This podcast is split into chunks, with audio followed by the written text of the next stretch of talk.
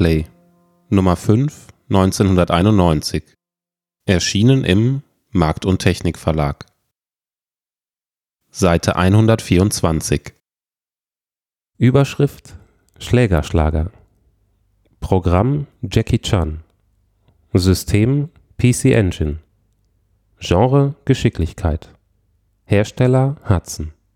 Circa-Preis 100 Mark Hudson Soft hält der PC Engine die Treue. Nachdem die findigen Japaner zuletzt mit der Eliteballerei Aeroblasters Lorbeeren geerntet haben, pflegen sie nun das etwas außer Mode geratene Jump-and-Run-Genre. Ihr neuester Streich mutet wie eine Mischung aus dem Schlag-zu und Hüpf-weg-Klassiker Sun Sun 2 und PC Genjin an.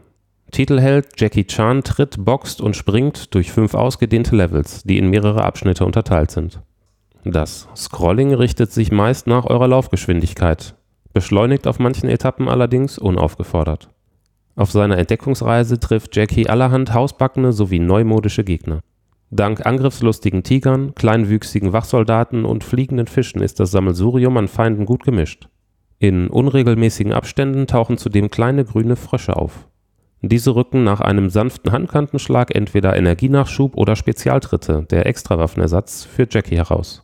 Die einzelnen Levels locken nicht nur mit massig Unholden, sondern sind auch recht unterschiedlich aufgebaut. Einige fordern besonders eure Schlagkraft, andere wiederum verlangen extrem feinfühliges Sprunggeschick. Natürlich wird jede Spielstufe mit einem würdigen Obermods abgerundet, der taktisch gut geschult ist.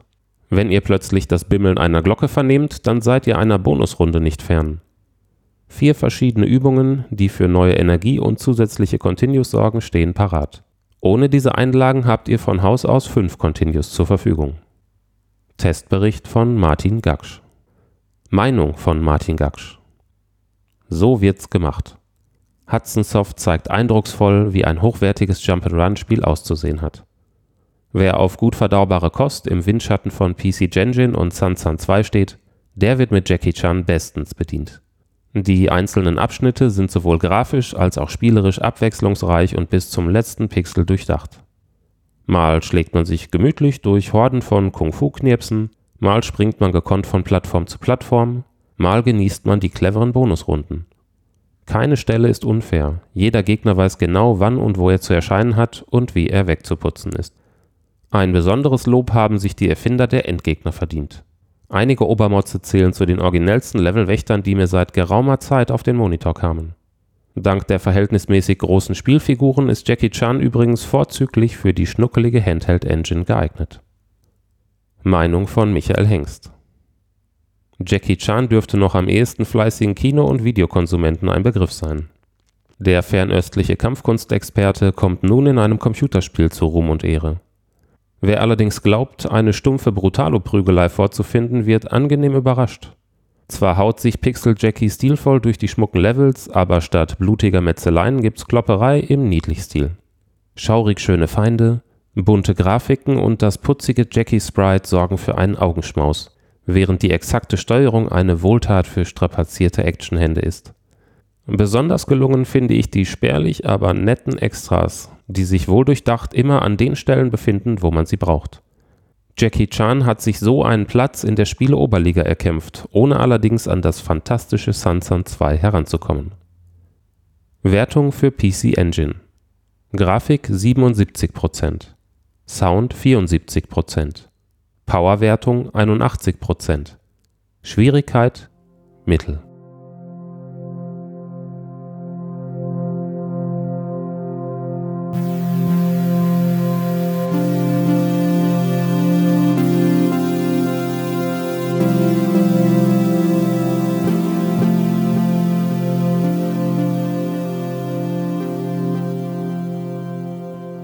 ASM Nummer 2 1989 Erschienen im Tronic Verlag.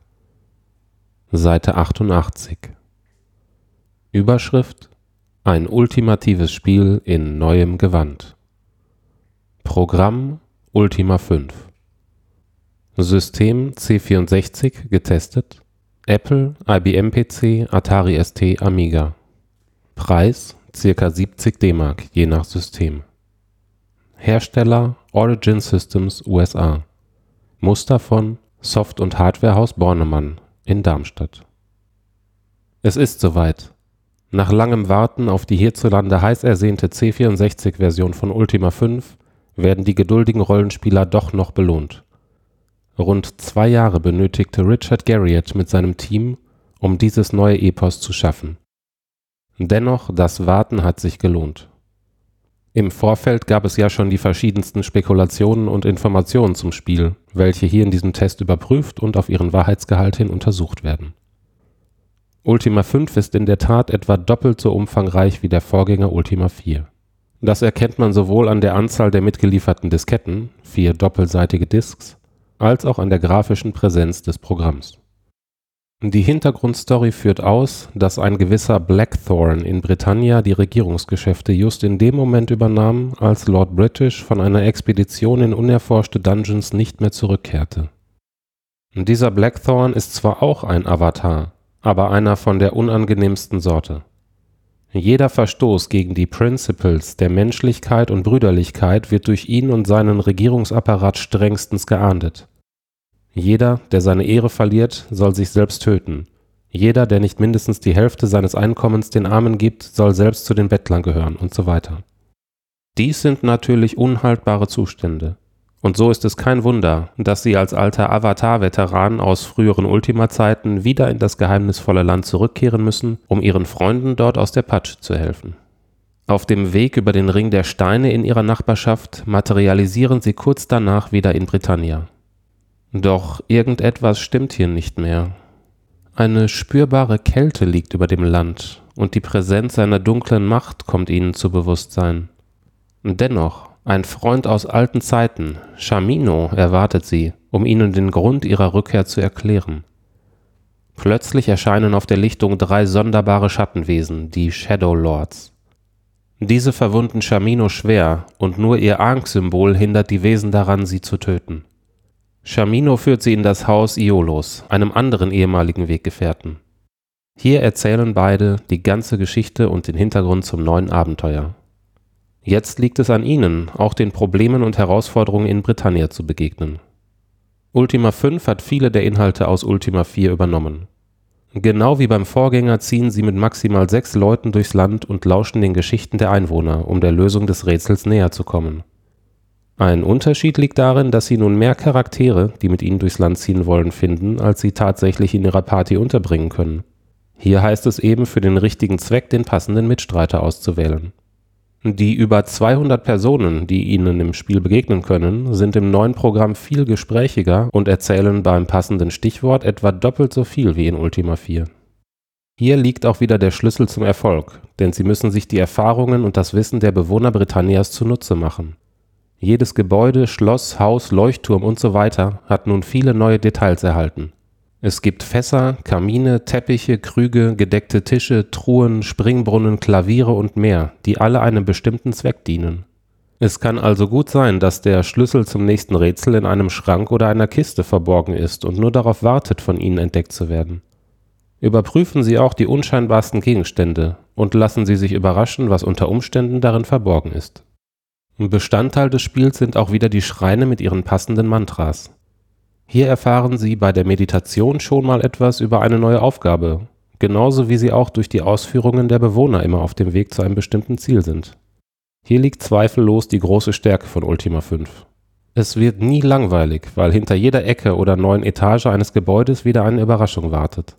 Man ist also ständig damit beschäftigt, den Wahrheitsgehalt einer alten Information, die man durch einen bestimmten Charakter erhielt, zu überprüfen und dann wieder gegen einen neuen Stein aus dem großen Puzzle einzutauschen.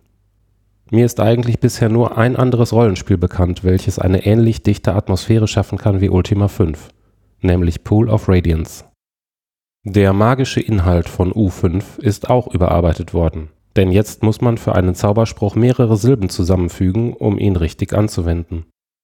Die Kräuter zu den Sprüchen kann man auch hier nicht alle in speziellen Shops bekommen, sondern man muss sie teilweise in der Wildnis suchen. Zusätzlich gibt es auch einige neue Spells, mit denen man auch zum Beispiel Dämonen beschwören kann.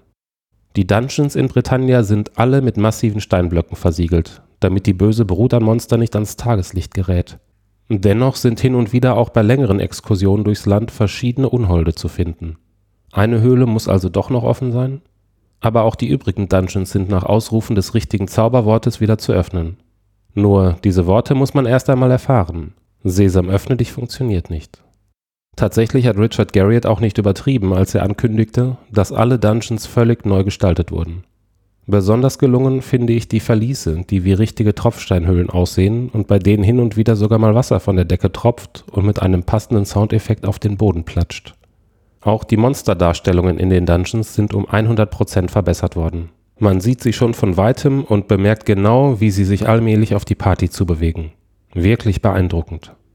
Ein wichtiger Aspekt im Spiel ist wiederum die Art der Fortbewegung. Zu Beginn ist dies nur zu Fuß, später dann auch mit dem Pferd, dem Schiff oder sogar mit einem fliegenden Teppich möglich. Vergleichen Sie die Händlerpreise für alle Warengruppen. Es lohnt sich. Bevor ich noch einige Tipps und Tricks zum Programmverlauf verrate, hier erstmal die Bewertung. Die Grafik ist wesentlich besser als bei Ultima 4 und bietet viele neue Details, die auch für den Spielwitz verantwortlich sind. Hervorragend gestaltet sind die Dungeons und die dort hausenden Monster. Beim strategischen Kampf sind auch neue Details hinzugekommen. Man kann jetzt mit einem Fadenkreuz in acht Richtungen auf den Gegner zielen und auch die Gegenstände, die man in den Schatzkisten der Monster findet, werden einzeln der Reihe nach sichtbar.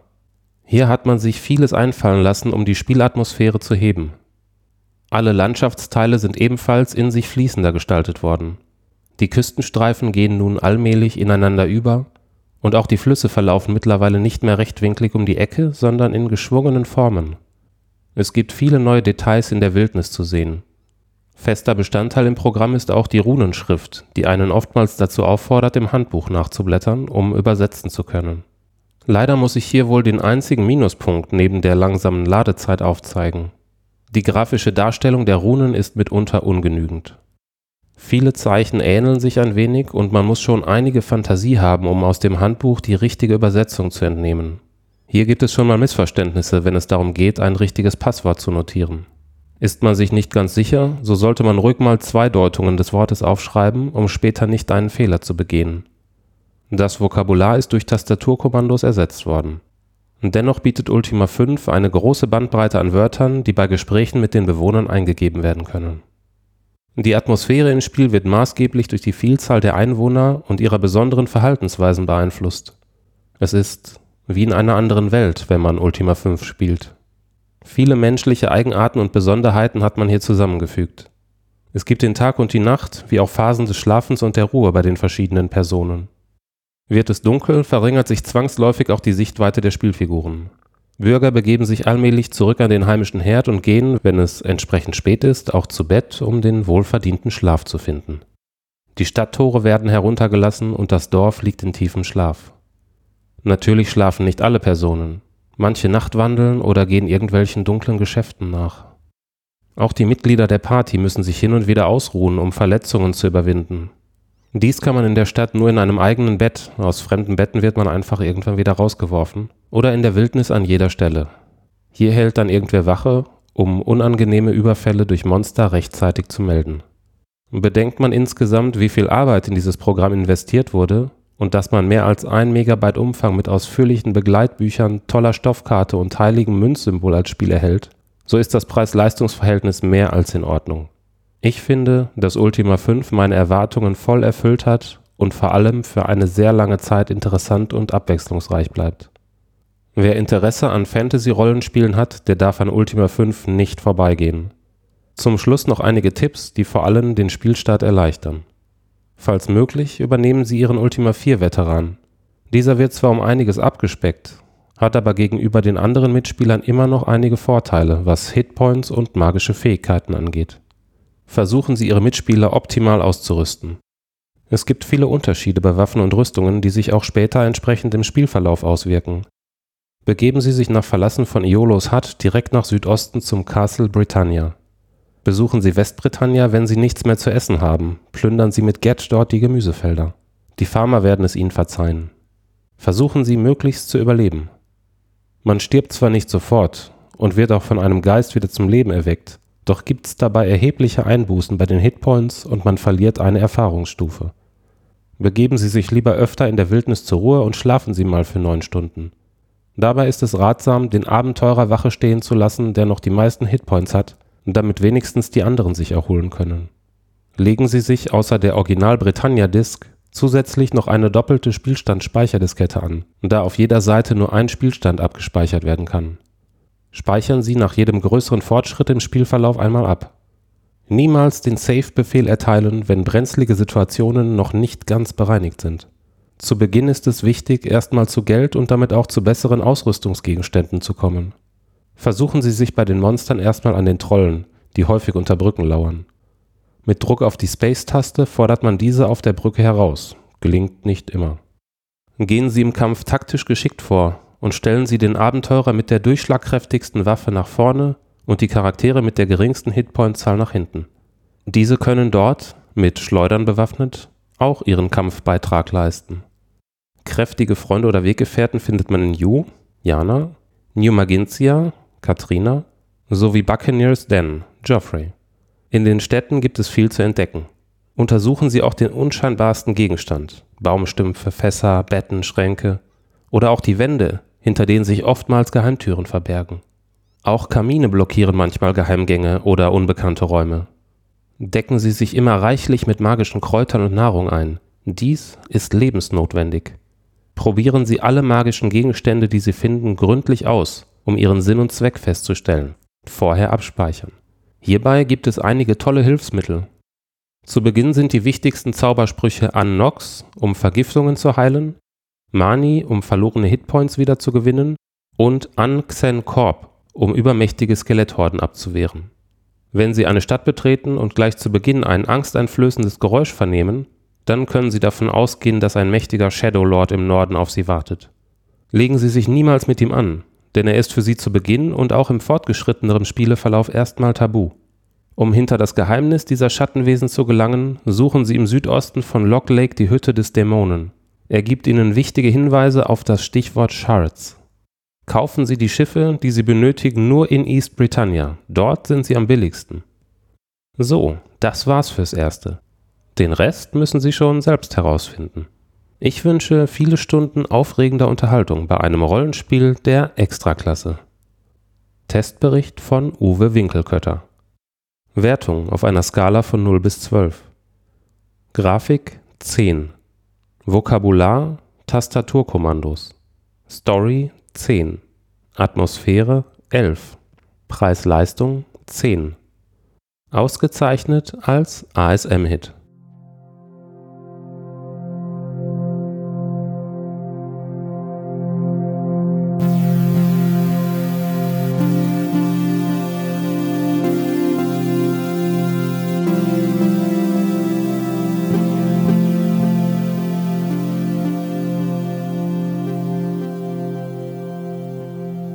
Powerplay Nummer 4 1991 Erschienen im Markt und Technik Verlag Seite 32 Überschrift Adel verpflichtet.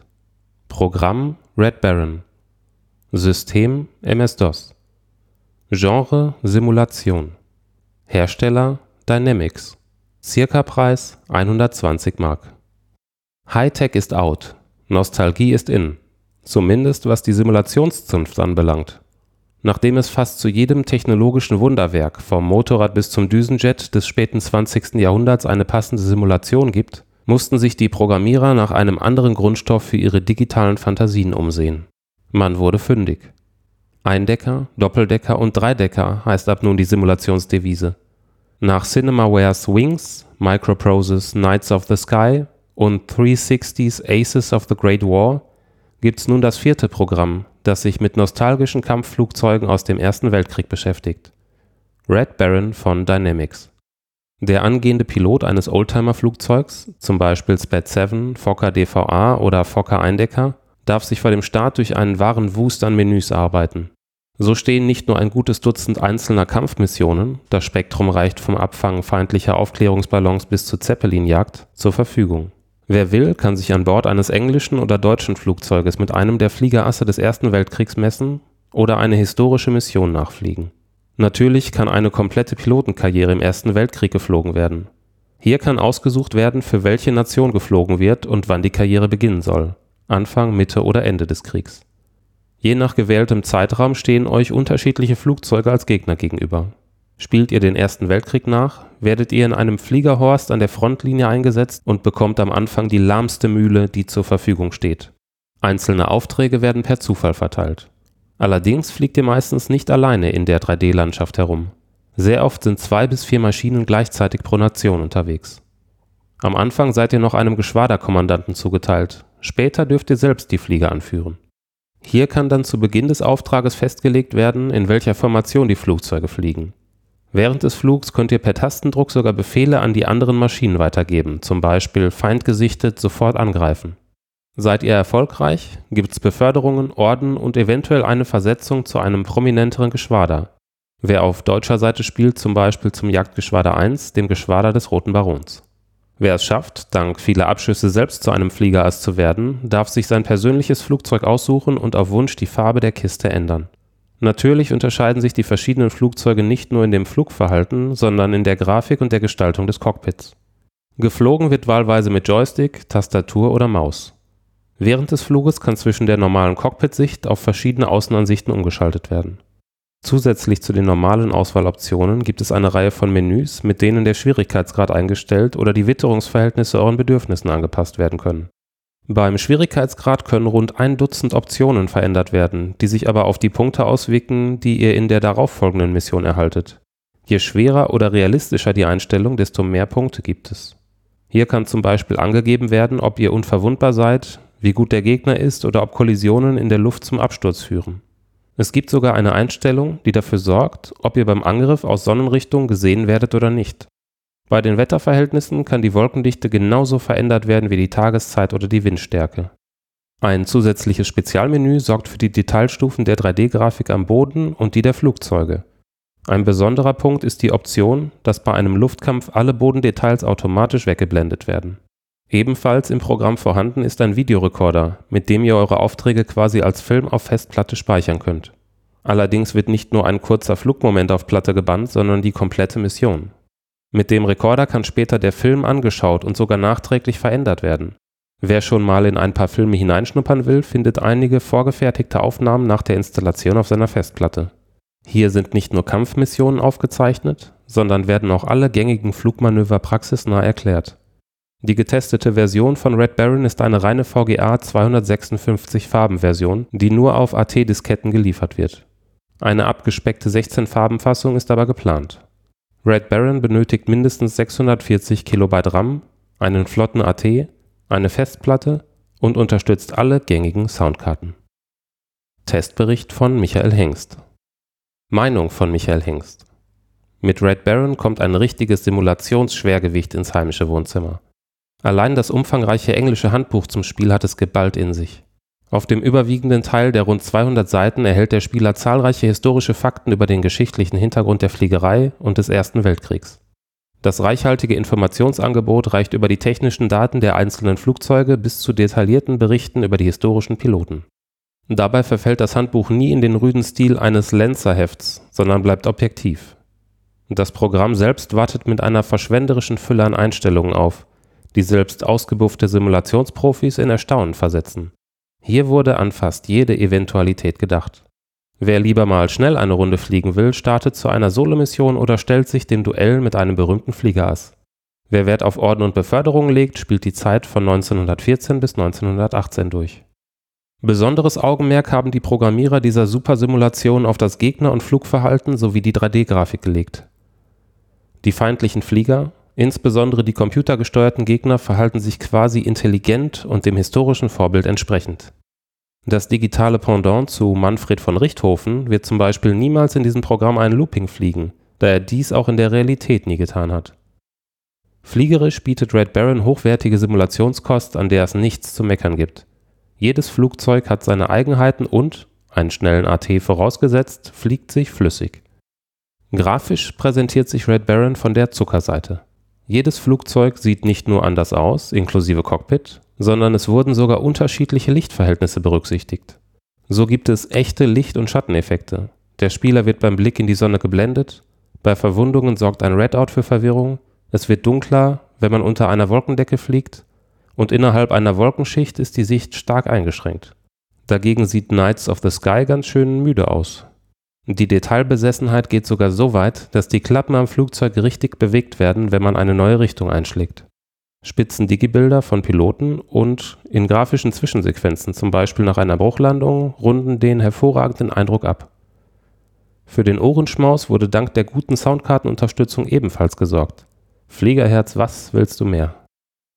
So ist Red Baron trotz der fragwürdigen kriegerischen Handlung eine tadellose Simulation, die vor allem durch die technische Ausführung und gute Spielbarkeit brilliert. Mir persönlich geht nur der Zweispieler-Modus ab, mit dem man sich mit einem Kumpel Gefechte liefern könnte.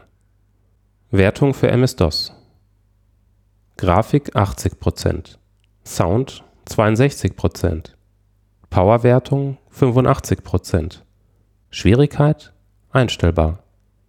Ausgezeichnet mit dem Powerplay-Prädikat besonders empfehlenswert.